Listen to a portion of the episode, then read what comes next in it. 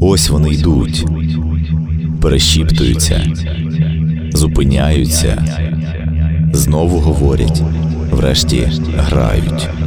Говорять, ніби грають. Слухайся. Акустика тіней.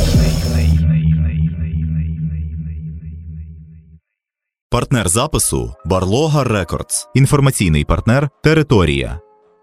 Уявімо, що ми бачимо людину вперше. Помічаємо, як незграбно сіпається палець її великої руки, як незачесане волосся з кожним подивом вітру все більше наличить до яскраво сяючих очей. Нам зовсім не подобається одяг, що висить на цій людині, мов ганчір'я. І що ще? А, так, мабуть, запах, який неабияк відштовхує. Ми бачимо її чи його вперше. І одразу ж кажемо собі: ні-ні ні, відійди подалі від мене. У мене ж у житті все набагато краще. Я далеко не така чи такий огидний, як ти. Я мушу бути осторонь тебе. Ну і в принципі йдемо собі далі. А тепер давайте знову пограємося з нашою уявою. Ми відійшли і залишили позаду Чарльза Буковський, огидного Чарльза Буковський, який обіймає пляшку найдешевшого пива і кричить нам у слід щось геть мерзенне й цинічне. Та кожен з нас, мабуть, продовжував би йти, не озираючися, вона би й на гадку не спала, що в цьому незграбному тілі ховається видатний американський письменник. А він там був. Одинадцятий випуск акустики тіней присвятимо геть неординарній літературній постаті ХХ століття, письменнику, якого, за словами самого Буковський, хотіли ледь не всі жінки світу, і творами якого досі не можемо насититися ми.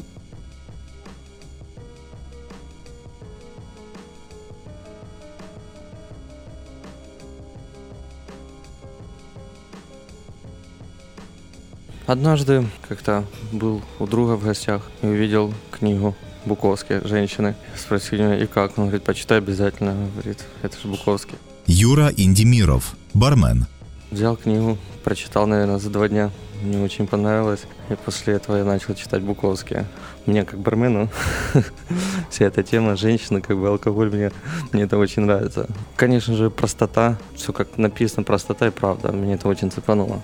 Напевно, Чарльз Буковський це той випадок, коли про факти біографії хочеться говорити найменше. Так, ми знаємо, що він народився в Німеччині у місті Андернах 16 серпня 1920 року. Його батько служив в окупаційній армії. Сім'я переїхала до США, коли Чарльзу було два роки. Власне, дещо пізніше родина письменника оселилася в Лос-Анджелесі, де Буковський фактично й прожив більшу частину свого життя. У нього було дуже складне дитинство. Його дитинство припало на роки депресії в Штатах. Геник Беляков, перекладач.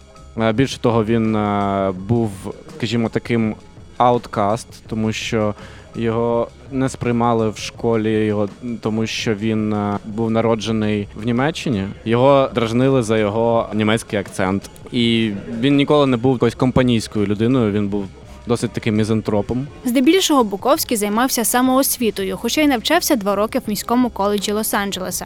Але на противагу стандартному студентському життю Чарльз фактично почав скитатися країною, мінімально заробляючи на примітивних роботах. Він був прибиральником, охоронцем, посудомийником, експедитором, водієм вантажівки, листоношею, працював на фабриці собачих бісквітів, на скотобійні, був членом ремонтної бригади залізниці. І повірте, це ще зовсім мінімальний перелік місць, де Буковський спробував свої сили. Сам письменник пізніше говорив, що бачив більшість міст і працював приблизно на ста роботах. В основному він голодував, намагався писати, обмежуючи себе одним шоколадним батончиком у день, а писав по 4-5 оповідань на тиждень. Вот Чарльз Буковский, сам культ Чарльза Буковского, это очень круто, как мне кажется. Потому что человек начал с таких низов, в принципе, в низах все, все время и прожил. Чего только стоит его жизнь а, и работа. Ну, грубо говоря, он был никем.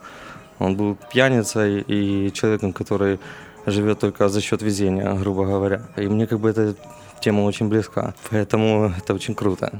Варто ще зрозуміти, що є стереотип Буковський. Хто такий Буковський? Це пияк, бабій, е, який пише якісь матюкливі оповідання, романи про свої похаденьки, про своє пияцтво, про свої стосунки з жінками в сучасному прочитанні, і навіть не тільки в сучасному, і за життя були йому закиди за сексизм. І до цього ще приплітають брудний реалізм, що от це його стиль, який характеризується саме от естетизацією цього соціального дна. Але ну насправді це не так. До Буковського, мабуть, треба підходити комплексно, тому що все це це така собі буфонада. От те, що він вибудував дуже ретельно, імідж свого персонажа Генрі Чинаскі, свого альтер-его, тому що це не він, це те, чим він розважав в першу чергу себе, а в другу чергу публіку, тому що письмо для нього було таким самим засобом, скажімо, втечі від реальності, як і алкоголь.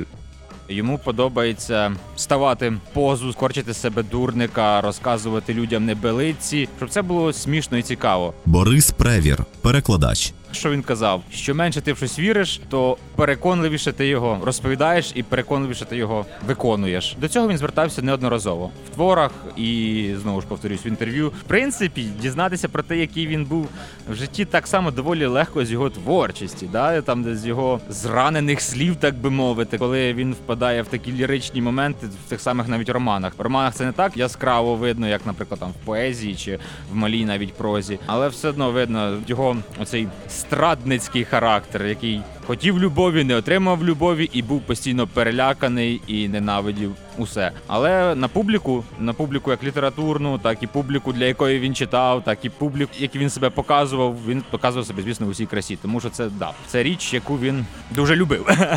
Свого роду Буковський в нашій свідомості продовжує цю традицію богеми, яку ми знаємо із історії про 20-ті роки в Парижі, скажімо. Андрій Любка, письменник. Через це він нам такий симпатичний. Тобто для багатьох, особливо чому він такий популярний серед молоді, оскільки для багатьох його стиль життя це самоспалювання людини, яка свідомо себе добиває різними сумішами, скажімо, і в той же час досить цинічно, але в той же час і з гумором.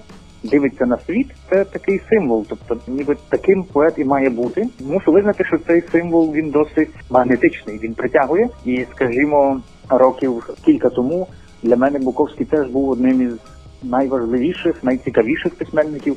Тобто я вважав, що йому можна вірити, бо він не просто пише про такі речі, а він ще й жив так само. Так, тобто він абсолютно правдивий, тому що він пише і в своєму способі життя, і в своїх писаннях. І через це Буковський належить до грона тих письменників, біографія яких є таким містком до їхньої творчості. Так, тобто ми зацікавлюємося біографією цієї людини, або дивимося фільм, або чуємо десь на якихось там творчих тусовках про, про таку людину, читаємо два-три вірші, читаємо уривок з роману і закохуємося в нього, оскільки це такий символ оцього проклятого поета, який живе, пише і помирає, і це відбувається все водночас.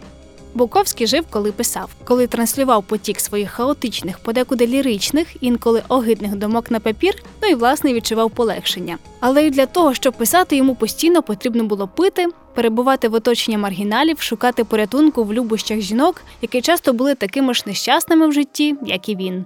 Буковський був одружений тричі, тобто більшу частину свого життя він був одруженим чоловіком. Зазвичай в нього були старші жінки, і більш того, він дуже любив казати, що I was always a slow starter. В нього це стосується і стосунків з жінками. Він дуже пізно, за його словами, втратив цноту. Так само і стосунки з літературою. Він дуже пізно, скажімо, став відомим.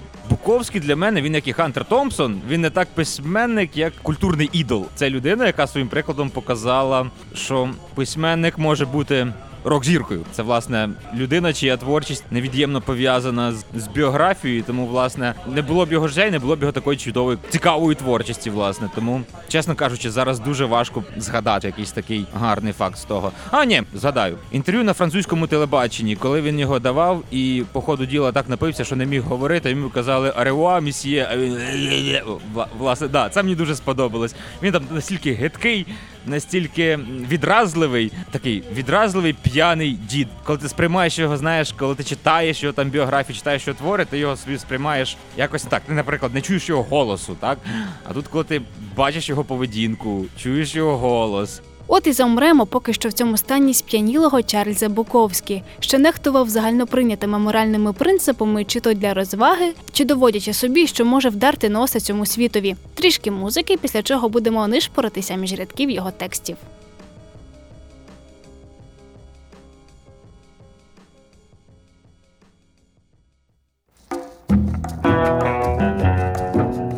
Heading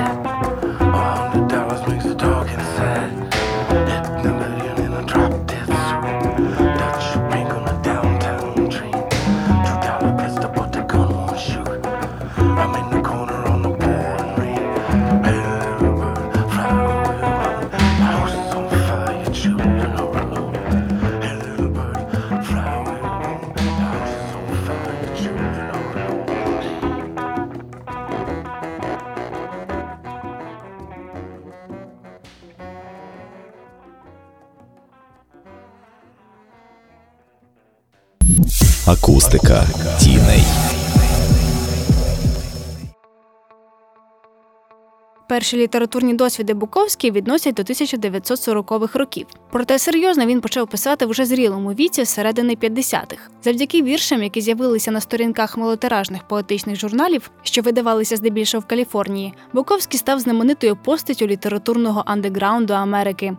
Перше його оповідання вдалося надрукувати в віці 23 років в журналі Story. Геник Беляков, перекладач. І дуже смішно насправді, що це було оповідання Aftermath of Lancy Rejection Sleep, яке розповідає про те, що він дуже багато оповідань надсилав видавцям, і ніхто їх не брав, і в нього дуже багато було відмов. І от нарешті він побачив, як до нього прийшов видавець, і начебто намагається йому запропонувати, що так, так, нарешті ми тебе видамо. Але це був не видавець, це був просто страховий агент. Як виявилося, дуже цікаво, що Буковський міг написати в принципі про будь-що. Він писав про своє життя. Бачиш, він навіть написав про те, як йому відмовляли.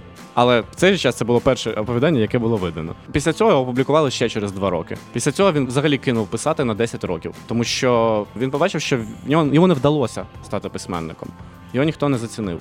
Ну, напевно, як і будь-якій людині, йому хотілося самоствердження. Борис Превір, перекладач. Враховуючи знову ж таки його бекграунд, так його важке дитинство, важка юність, так тобто він був потворний фізично, його не любили через це жінки. Він говорив з акцентом. Його його ще зі школи діти чмирили за, за, за те, що він смішно розмовляє, смішно виглядає. Йому власне хотілося напевно показати світу факт, і навіть не, не напевно, а пам'ятаєш, от в жінках, так там там є ця річ, коли він трахає дуже дуже класну бабу, яка йому дуже подобається. Каже: Я трахав одночасно всіх жінок, на яких я дивився з роззявленим ротом, а вони на мене навіть не звертали увагу. Там я трахав жінок, яких любили ще наші батьки. Я був на вершині світу. Напевно, це для нього було надважливо. Все ж таки отримати це визнання. Хоча, звісно ж, в його характері було не показувати цього, да, виявляти байдужість. Там що там в Німеччині читають? Ну добре, хай би гонорар краще прислали. Тобто Сповна Буковське оцінили наприкінці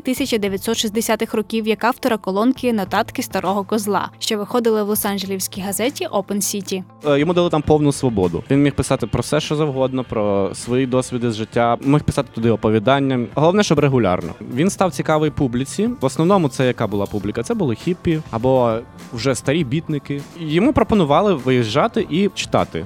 На публіку, а також він по радіо виступав. Виступи на публіку ну це був перформанс. І Буковський якомога краще відповідав цій ролі такого перформанс-артиста, тому що ну не знаю, в нього був такий талант співпрацювати з публікою, говорити і розважати її. Чим він підкупав? Тим, що він вмів розважати. Він знав, що потрібно. Він ображав публіку, він сміявся з публіки, сміявся з себе, розповідав анекдоти. В нього е, на сцені стояв один із пунктів райдера. Це був холодильник з пивом. От який мав ніколи не закінчуватися. Закінчуватися, поки він не дочитає. Він просто сидів, бухав і розповідав історії. І це все була насправді гра на публіку. Це такий образ, який він із себе створював. Це подобалось людям. За це йому платили гроші. Ну він міг отримати там 100 доларів за такий виступ. Це було досить багато. На той час для нього це було дуже приємний спосіб заробляння грошей. Йому безкоштовно наливають. Він читає свої тексти, про нього дізнаються, йому пропонують публікуватися. Чому ні? Саме тоді Буковський остаточно почали сприймати як скандаліста, бабія і п'яницю, бо так він виглядав через призму своїх творів. За межами Сполучених Штатів про письменника дізналися після публікації роману Поштамп 1971 рік. Який став мегапопулярним у Європі. Популярність в Америці Буковський завоював ще пізніше, у 1987 році, коли на екрани США вийшла стрічка П'янь, фільм, в основі якого лежав напівавтобіографічний сценарій самого Буковський. Він так само розповідав: я став письменником, тому що це дозволяє мені спати до полудня, пити, не ходити на роботу, але за це отримувати гроші, які мені вистачає на оренду і, і оплату компослуг. Але знову ж це його слова. Швидше всього ж це одна одна з цих масок недбалих. Я більш ніж певний, що як- якби цього, наприклад, визнання не сталося, він, він би раніше чи пізніше просто самознищився да? тобто або збухався до смерті, або просто скоїв би суїцид. Про це він так само багато пише. Тому чому він не любив, наприклад, кокаїн, тому що ухода від кокаїна були для нього дуже страшні. Він починав думати про суїцид. Тому так, це можливо так само врятувало від смерті. А ще він хотів вставляти 18-річним дівчатам. Він про це говорив. Оце справжнє мистецтво. Тобі 80, а ти вставляєш 18-річній. І, він дуже хотів дожити до 80 років. Буковський доволі плодовитий автор, адже за життя написав шість романів, кілька сотень оповідань і кілька тисяч віршів. Проте пробитися у велику літературу йому було не так просто, як нам зараз здається. Більше того, Буковський міг би не стати настільки відомим у світовому літературному процесі, якби не знайомство з впливовим на той час видавцем Джоном Мартіном, який запропонував йому написати велику прозу. Він зробив ставку на популяризацію Буковський як такого. У нього ще було три письменники, які дуже сильно стали продаватися і стали цікавими для загалу. Це Джон Фанте, якого порадив йому власне Буковський, і Пол Баулс. Це три автори, е, на яких власне був найбільший акцент цього видавництва Black Sparrow. І Джон Мартін не прогадав. Ним цікавилися лише, умовно кажучи, андеграундні такі прошарки, передусім творчої інтелігенції. Андрій Любка, письменник. Він здобув реноме такого культового письменника, якого читали, хто вмів читати там, скажімо, англійською, читав в оригіналі, хтось читав польських перекладах, хтось російських, ще до того часу, поки не існувало українських видань його творів. І таким чином, чесно кажучи, мені здається, що він вже навіть трохи перерекламований. Тобто Це справді дуже добрий письменник, але Америка дала світу цікавіших авторів, яких ми зовсім не знаємо. А до Чарльза Буковський увага лише збільшується з роками. Багатьох читачів в текстах Буковський приваблює своєрідний стиль, який письменник сформував ще пишучи свій перший роман Поштамп. Детальний опис дещо гидких речей, розмови про побут і співіснування людей у непривабливому, як здається, на перший погляд, контексті. Как это, знаете, есть э, с любовью и а тут с нелюбовью и мерзостью. Юра Індіміров, бармен. Вот, и мне кажется, это самая э, нецензурная лексика, весь, вся эта хлесткость и мерзость, э, она как раз-таки дополняет весь этот стиль. Если бы все было так просто и без, э, без нецензурной лексики, без э, всей этой похабщины, было бы не так интересно, я считаю.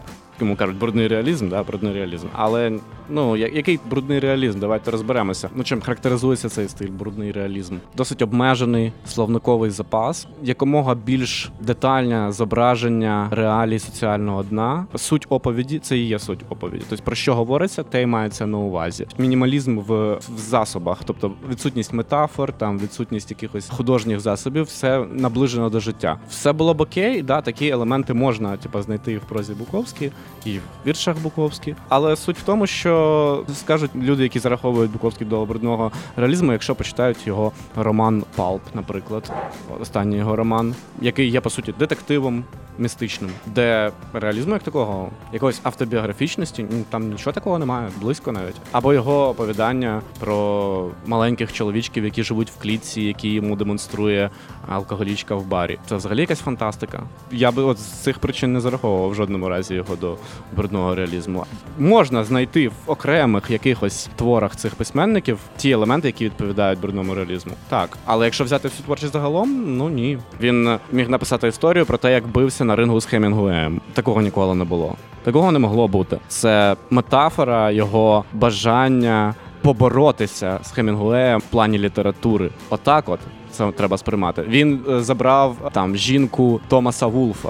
В одному з своїх оповідань, але такого не було. Звісно, такого не було. Не могло такого бути. В тій же колонці записки старого козла, як їх перекладають російською. Він розповідає, як їздив на одне з своїх читань з оператором і режисером, який знімав про нього документальне відео, і написав, що цей режисер напився як скотина перед тим виступом.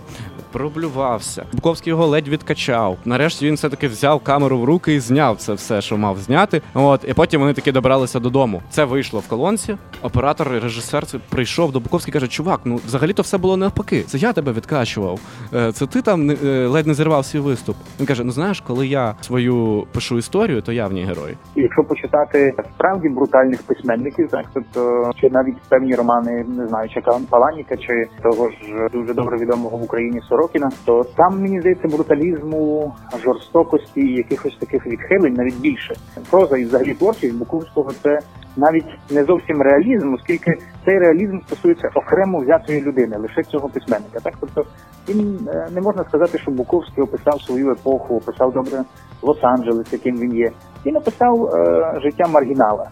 Тобто це реалізм е, у сенсі е, розповіді про конкретно таку людину, а таких людей є небагато, які можуть пити найдешевше пиво, яких виганяють з роботи, але які в той же час пишуть доволі непогані вірші. Так мені здається, що це брутальний романтизм, якраз так, тому що це е, романтична традиція творення свого героя, який не схожий на інших, бо таких героїв, от як є у Буковського і яким був сам Буковський.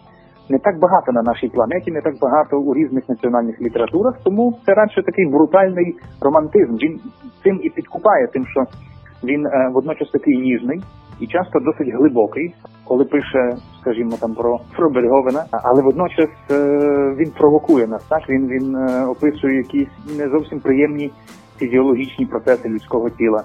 Він описує свої будуни, він описує якесь своє суто таке користувацьке, споживацьке ставлення до жіночого тіла і так далі. і так далі. Але водночас це виглядає і звучить досить романтично, тому це можливо брутальний романтизм. В одному з інтерв'ю він сказав: я фотографую реальність, а кому що не нравиться, йдіть вон. В нього була ця класна фішка. Він про це багато говорив. В нього було навіть есе Шекспір би не зміг. Він дуже не любив Шекспіра. Шекспір і класики, наприклад, не любили писати дуже складними словами про часто не дуже складні речі. Наприклад, в нього ж був принцип так на говорити про складні речі простими словами. Він дуже любив писати про відвагу. Це одна з тем, про яку він постійно говорить. Недарма одним з його улюблених письменників був Селін. В жінках є момент, до нього підходять і питають: хто ваш улюблений письменник? Він каже Селін. А його питають, чому? А він каже, йому випускали кишки, а він сміявся їм в очі. Він продовжував сміятися. Тобто, відвагу він вважав дуже багато речей. Як мінімум, навіть те, що ти зважуєшся сісти почати писати. В нього часто е, так само лейтмотивом звучить звучить така річ. Наприклад, там оцей чувак гарно говорить, гарно пише, але шансів за машинкою в нього нема. Він боїться, наприклад. Він боїться, що його неправильно сприймуть.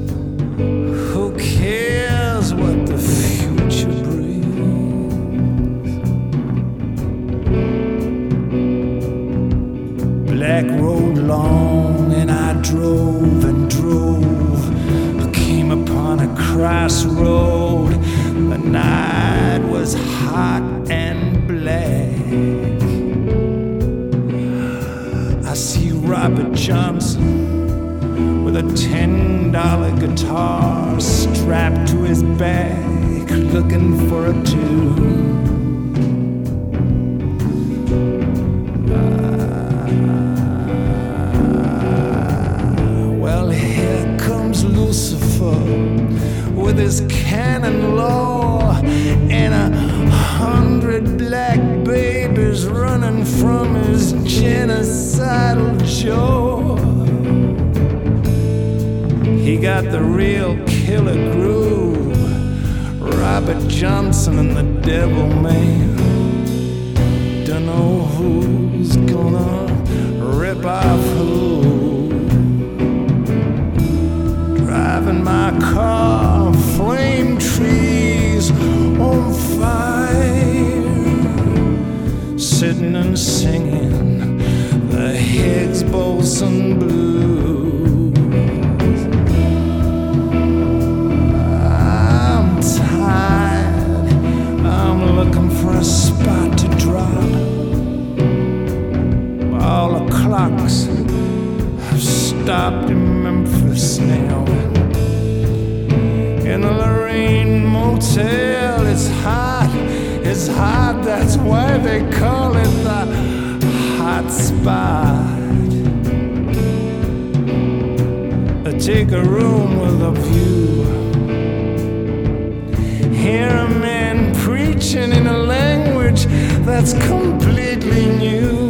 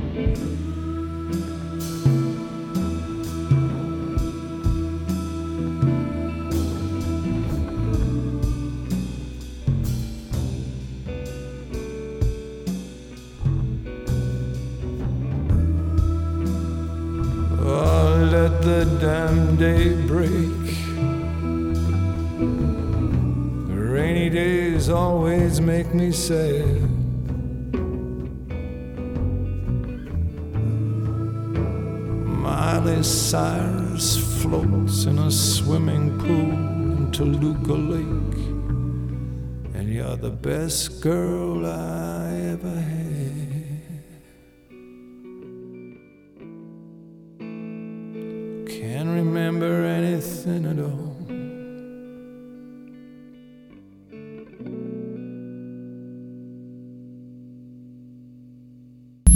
Акустика тіней.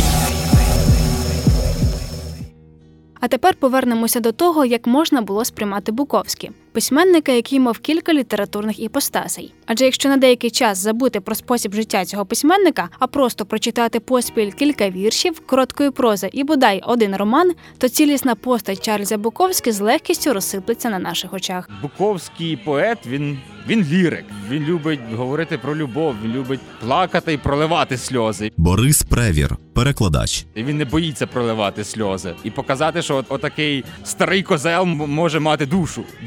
Буковський новеліст. Це просто байстер такий, ну так, як, як напевно, як, як, ем, як хем. Ну і звісно ж так. Звісно ж, його, його романи, Буковський ром- романіст, власне, він був адептом хорошої американської реалістичної літератури. Він казав: ну, прозу я пишу, коли я в хорошому настрої, а коли мені погано, я пишу поезію. Геник Беляков, перекладач. Та але насправді поезію я пишу радше тому, що вона забирає менше часу. Певний час існує знову ж таки містифікація про те, що він почав писати вірші після того, як в нього сталася виразка, як він ледь не помер. Йому зробили переливання крові в 30 років. От після цього він вийшов. Перше, що він зробив, це він випив, хоча йому сказали, що не можна, бо ти помреш. Він побачив, що він не помер, і почав писати вірші. Насправді це було не так. Звісно, вірші він писав і до цього, про що говорять дати тих поетичних творів, які він уже написав, які зараз починають виходити більш ранні його тексти. Тобто це все відбувалося одночасно. На мою думку, він слабший романіст, ніж поет, і слабший романіст, ніж письменник короткої форми. І якщо подивитися на його романи,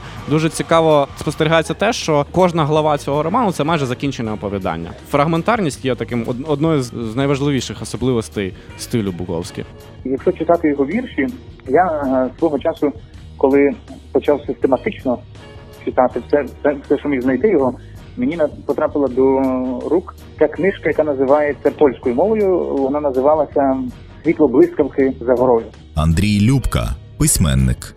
І це вибрані вірші, їх там приблизно 300, якщо не помиляюся, десь десь так сторінок на 300. Я прочитав і не можна сказати, що я був в захваті, бо до того, читаючи, скажімо, десь е, знайшовши в інтернеті 10-15 текстів, так вибірку найкращих його текстів, вони мені дуже сподобались. А потім, коли з'явилася можливість завантажувати цілі збірки англійською мовою вже і читати їх на Kindle, я собі скачав 5 або 7 збірок, почав читати, і це неможливо читати. Почав читати на умання, тобто пригортаючи сторінки, і можна десь там натрапити на щось цікаве, але дуже часто це таке просто словесний потік. У нього можна вибрати е, окремі вдалі поетичні твори, дуже цікаві. Він безумовно має свій авторський почерк, але це все схоже на таку гірську породу, так з якої треба добувати ще щось справді вартісне, оскільки він написав настільки багато що тут можна застосувати усю теорію ймовірності. Так, якщо ти напишеш 100 книжок віршів, то напевно із них можна буде скласти одну ну, збірку, яка буде справді доброю. Тобто це десь отак можна окреслити його поетичну творчість, і більш-менш так само із е, його прозовими книжками, коли читаєш роман жінки. На мій погляд, це найкращий його ну, взагалі текст, магнум опус. Буковський, то це безумовно дуже така своєрідна, дуже цікава і особлива проза. Так, тобто такого знайти е, важко. Але коли читаєш наступні його книжки, то всі ці самоповтори для нього властиві, е, вони починають потроху набридати і набивають таку оскомину. Тобто це стає нудно. Він вже більше нічим, крім, скажімо, того, що в нього немає грошей. Як він пішов і е, замість того, щоб зранку почистити зуби, подивився на себе і е, його вирвало. Крім того, як він справляє там свою фізіологічну нужду, як він злягається з жінками і п'яний намагається сконцентруватися на тому, як треба робити кунілінгус. Більше нічого такого цікавого немає. Так, тобто тут е, тематично це досить досить бідний письменник, і мені здається, що поза жінками не обов'язково читати інші його книжки, так бо тоді настане розчарування. Тобто є дуже хороша біографія американська. Буковський, яка зібрана із е, спогадів його сучасників, із е, якихось інтерв'ю із його друзями, видавцями, агентами і так далі. І написав е, Говард Соунс. І якщо б ми мали цю біографію, якщо б ми дивилися фільм «П'яні з Мікі Рурком, і якщо б ми мали одну книжку вибраних віршів і жінки, цього абсолютно і цілком достатньо для цього письменника. Біограф Ф'ю Фокс говорив про темне негативне світосприйняття Буковські, в якому він товчеться з дня на день, вишукуючи некрасиві, зламані, зруйновані его. Насправді його персонажі такими і є: повії, п'яниці, гравці, мешканці огидних трущоб і відвідувачі дешевих лос-анджелівських барів. Саме їх він відчуває в поезії. З того ж середовища сумні персонажі його прози, які, однак, тогочасні критики сприйняли серйозніше ніж вірші. Ну і сам він або широкий, але невисокий чоловік, яким його описував у 1974 році Роберт Венерстен, одягнутий у ключату сорочку, джинси, того затягнуті під повний живіт, довге темне волосся зачесане назад, заплямоване сивиною. Або ж посивілий, зламаний старий, вочевидь на межі нервового зриву, яким його побачив Хью Фокс. Небездоганний Буковський, який проте встиг ще й залишити слід в американському кінематографі. Буковський ж, ну крім романів своїх і оповідань віршів, він ще написав сценарій до фільму Barfly, який вийшов, здається, в 87-му році, якщо не помиляюсь, чи 88-му. Це фільм Барбета Шредера. Там головну роль грає Мікі Рурк, а головну жіночу роль грає Фей Дановей. Ну, Буковський в цьому фільмі також з'являється в ролі камео, в ролі одного з алкоголіків, який стоїть за баром. Просто в одному моменті його там показують. Якщо ти знаєш, як виглядає Буковський, ти його зразу там пізнаєш. Він після співпраці, після з Шредером і після того, як цей фільм був зроблений, він написав роман про те, як він це робив. Голівуд називається. Після цього у нього з'явилося в процесі роботи. У нього з'явилося кілька друзів із серед акторів. Наприклад, Шон Пен взагалі пропонував зіграти роль. Генрі Чинаський за один долар, але за умови, що його друг буде режисером. Ну, оскільки Буковський довго співпрацював з Барбетом Шредером, то все-таки віддав видали перевагу Барбету Шредеру, тому роль зіграв Мікі Рурк, а не Шон Пен. Його екранізували багато в Європі. Наприклад, я колись дуже шокувався, коли дізнався, коли в нього є екранізація його малої прози. Це екзибіції, еякуляції та інші історії звичайного безумства. 70-х років італійська. І там, наприклад, грає Орнела Мутті. Та актриса, яку любили наші батьки. Ти дивишся, наприклад, приборкання норовливого, ти дивишся Бінго-Бонго, думаєш, що це як Людмила Гурченко. А там дивишся, як ця п'яна блядюга стоїть раком, він її гасить і каже Любов! І п'є з пля- плящини. Це, це в мене був когнітивний дисонанс дуже великий. Датчани Фактотум екранізували, наприклад. Так він дансько-американський, так, але от так само данці знімали. Є екранізація Холодний місяць, ще якось так, за мотивами власне малої прози про життя і, і, і шматочка шинки, так би мовити, там, де його гидке і страшне дитинство показане. Какой-то писатель сказал о том, что смысла в жизни э, нет, но только есть в книгах, понимаете? Юра Індіміров, бармен. То есть, э, может быть, никто не хотел бы так жить, да, так как жил Буковский, так как он это все описывал. Но на самом-то деле это правда. Это правда. И вот со всей этой грязью, вульгарностью, а, ну, в какой-то в гиперболизированной форме, можно так сказать. Життя Буковські важко назвати неординарним чи неймовірно захопливим. Це була людина, яка просто жила так, як відчувала, і ділилася з нами своїм реалістичним сприйняттям світу. Помер Буковський у 1994 році від раку крові. Останній діагноз це був леукемія. Він досить так хворів з кінця 80-х до 94-го року, коли він власне помер. Ну, була вже повністю зруйнована імунна система, власне, через його систематичне захоплення алкоголем. Так він помер. В віці 73-74 років. І залишилося нам поговорити про сприйняття Чарльза Буковське в Україні та нюанси перекладу його текстів. Якщо ви досі задаєтеся питанням, чому в сучасних адаптаціях його книг не знаходите властивої цьому письменникові нецензурної лексики, то дослухайте цей епізод до кінця.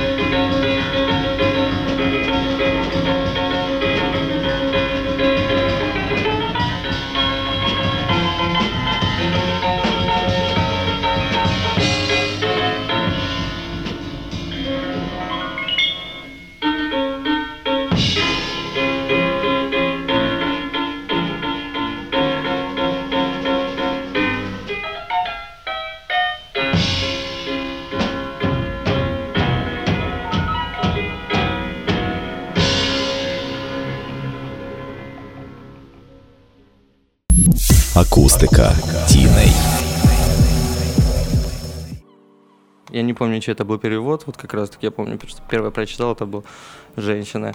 Юра Індіміров, бармен. Там была нецензурная лексика. Я помню, тогда первый раз еду как-то в автобусе на работу, читаю, а там таким было довольно-таки крупным шрифтом, и нецензурная лексика еще выделялась очень большими буквами. Я еду, рядом сидит бабушка, а там маты очень крупными буквами написано, было немного стыдно. Ну, Бабушке же не объяснишь, что это Буковский, так надо.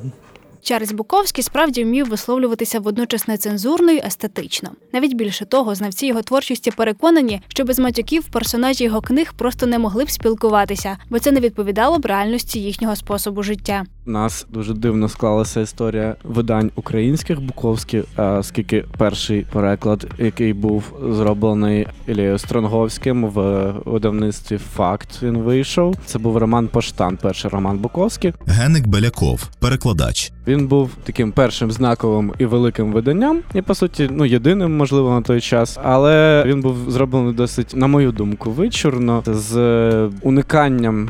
Якоїсь живої вуличної мови, якою розмовляють герої Буковські, якою говорив Буковський, і та мова, яка там, ну її важко уявити в устах поштаря або проституток, або якихось представників соціального дна, от про яких там йде мова. Але фішка не в тому, що ну, я ратую за те, щоб Буковський перекладався з матюками чи ще щось таке. Просто Буковський, як, скажімо, такий мінімаліст в прозі, використовував досить. Скупий такий вокабуляр і ретельно підбирав слова. І те, як спілкуються його герої, насправді дуже важливо. І якщо він говорить про якусь сексуально орієнтовану брудну лайку підлітків або школярів в тому ж романі Хемон Рай, то це саме так і має виглядати, тому що підлітки і школярі говорять такою мовою. І якщо її робити, чи прикрашати, чи цензурувати, це буде абсолютно не то. Тому було дуже смішно,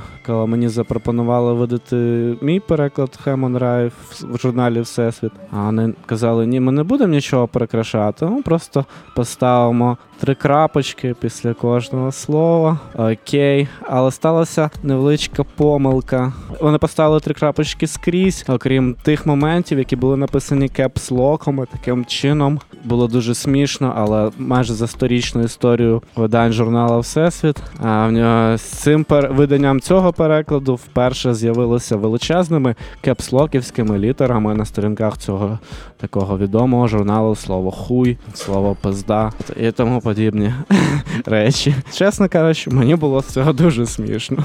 При тому, що все те, що було написано маленькими літерами, було запікано.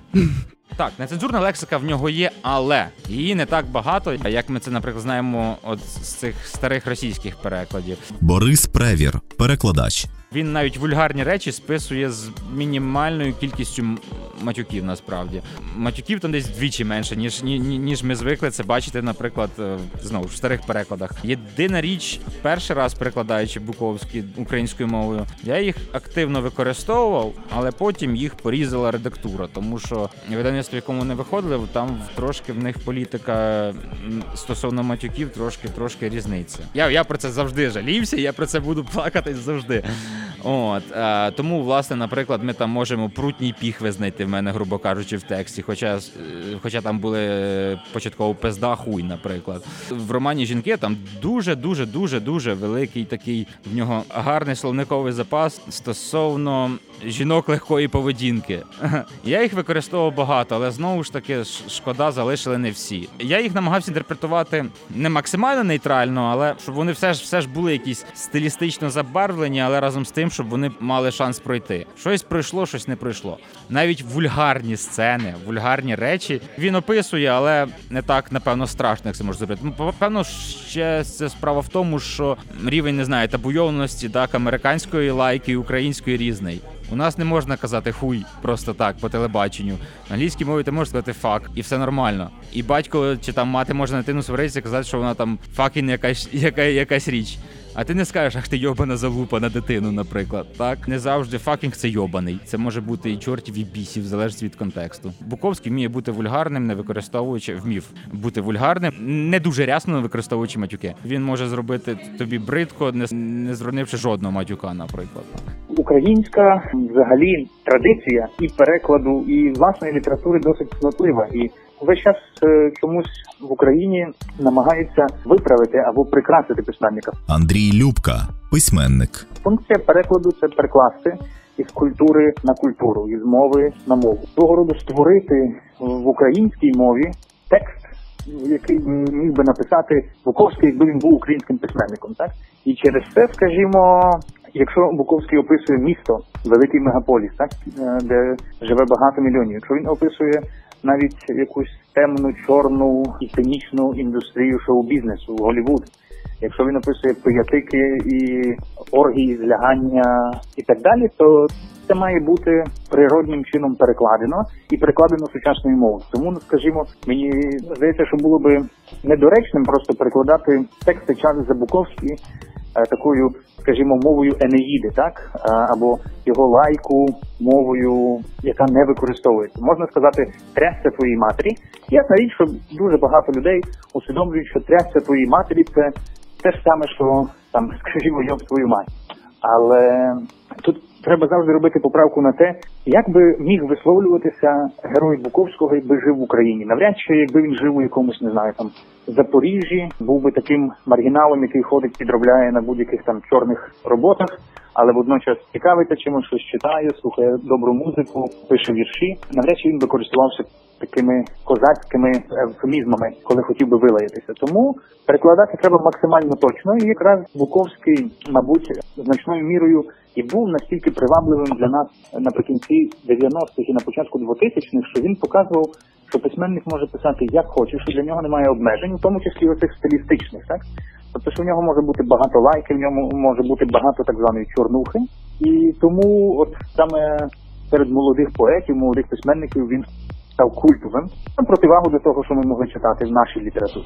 Життя і творчість Чарльза Буковська, як би це дивно не звучало, надихало багатьох, як і простих людей, які жили примітивним життям, відвідуючи роботу і припиваючи зароблені гроші в барах, так і молодих письменників, які намагалися зрозуміти феномен його популярності і відтяти собі бодай шматок його успіху.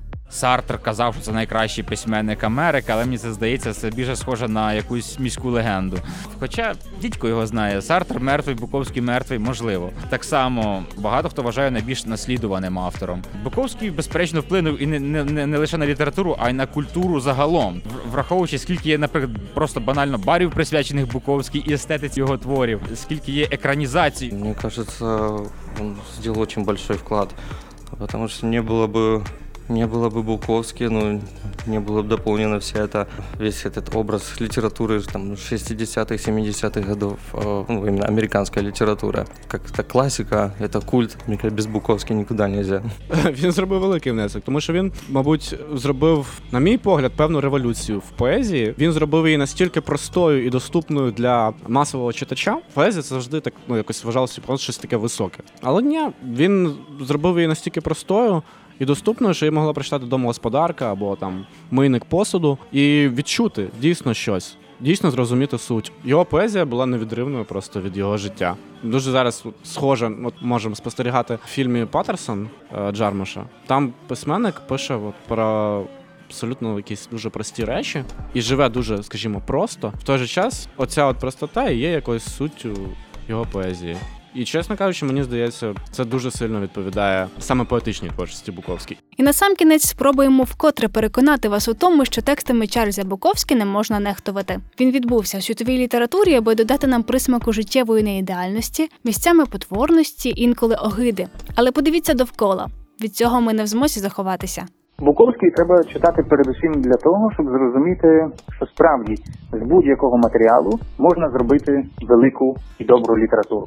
Тобто, навіть якщо в вашому житті нічого не відбувається, якщо ви не подорожуєте кудись далеко, не робите якісь героїчні вчинки, або ваше життя не є суцільною трагедією, якоюсь суцільним щастям і виграшем лотереї, просто із буденних таких переживань можна скласти досить добру таку емоційну картинку, яка буде притягувати і яку буде цікаво читати. Тобто це письменник, який перетворив своє життя і свої погляди на світ на таку цілу літературну концепцію, яка була популярною не лише в його поколінні, а як бачимо нині в Україні. Світ, який створив Буковський, досі актуальний, цікавий, він магнетичний, і тому можливо якраз молодим авторам, молодим письменникам цей автор може дати найбільше, бо він е, суттєво розширює стилістичні рамки того, про що можна писати, як можна писати, наскільки відверто можна писати. Тому напевно він і цікавий. Ну, во-первых, понятное дело, это нужно делать для общего развития. Во-вторых, это нужно делать для, для контраста. Вы знаете, как есть а, люди, которые там, допустим, очень любят английскую литературу, да, и там нету всей этой вульгарности, грязи, нецензурной лексики, и они такие, фу, я такое читать не буду. Вот. а, Ну, была у меня одна знакомая, она так вот говорила, потом прочитала Буковский и сказала, да, я дальше буду читать. Мне очень понравилось. Это, это нужно читать на самом-то деле. Ну, потому что это как бы в то же время это все и правдиво, и, и мерзко, ну и прикольно, это прикольно на самом-то деле.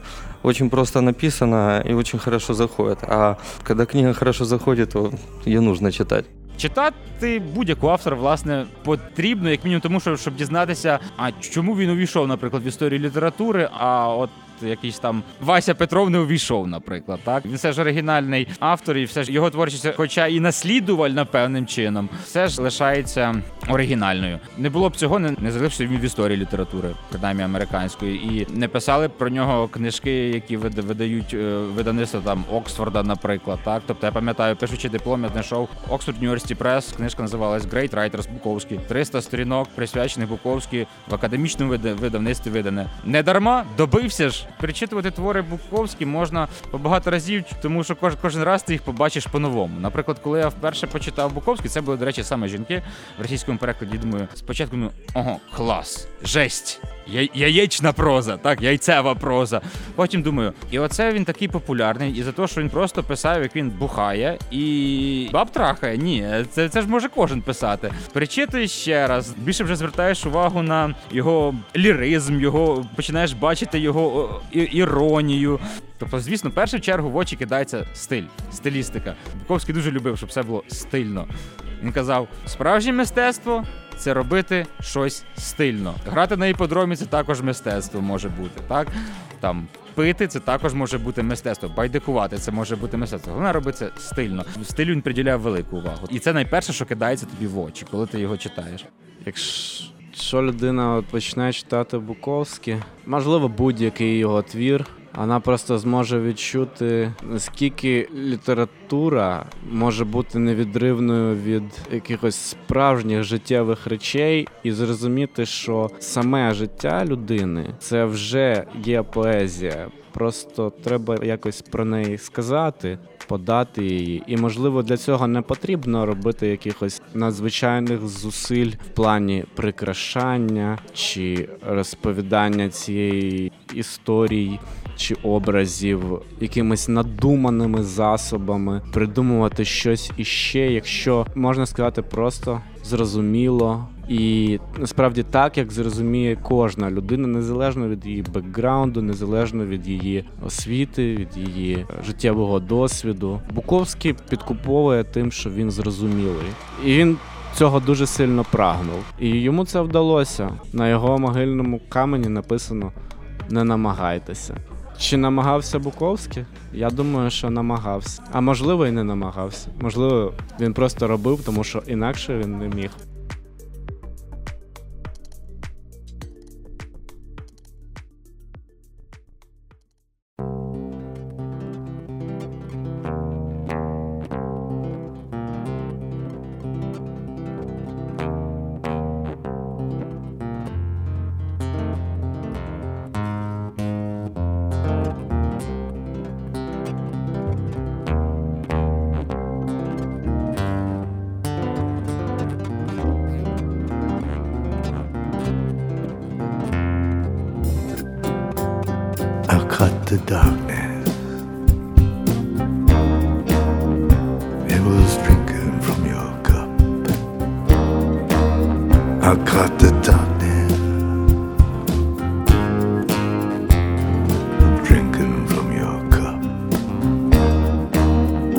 Said, Is this contagious. She said, just drink it up. I've got no future. I know my days are few.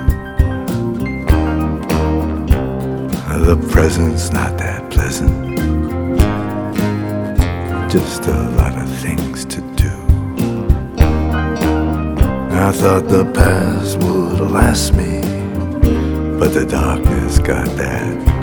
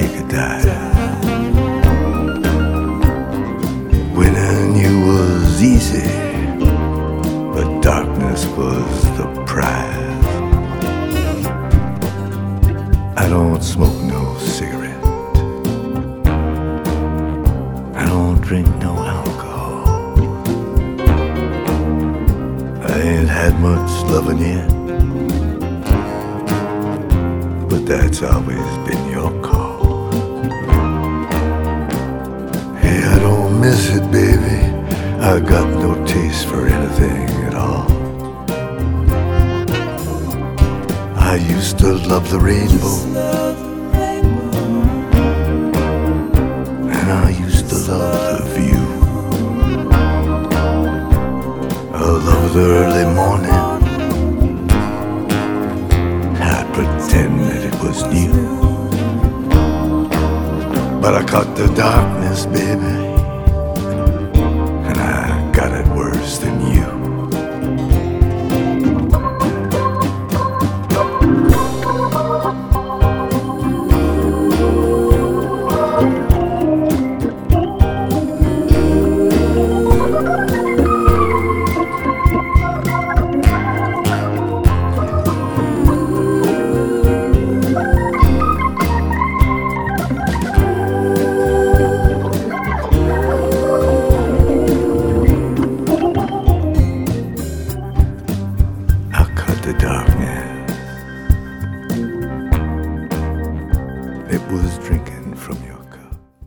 Вдається прожити життя в розкоші, славі, безкінечному потоці щастя. Всі ми насичуємо себе тим, на що спроможні, чого насправді прагнемо, і для чого нам не бракує зусиль. Чарльз Буковський не був простаком, аж ніяк. Він жив серед простих людей, але як він це робив і що взяв з такого свого існування, все це для нас тепер склалося в історію, в історію життя видатного американського письменника ХХ століття.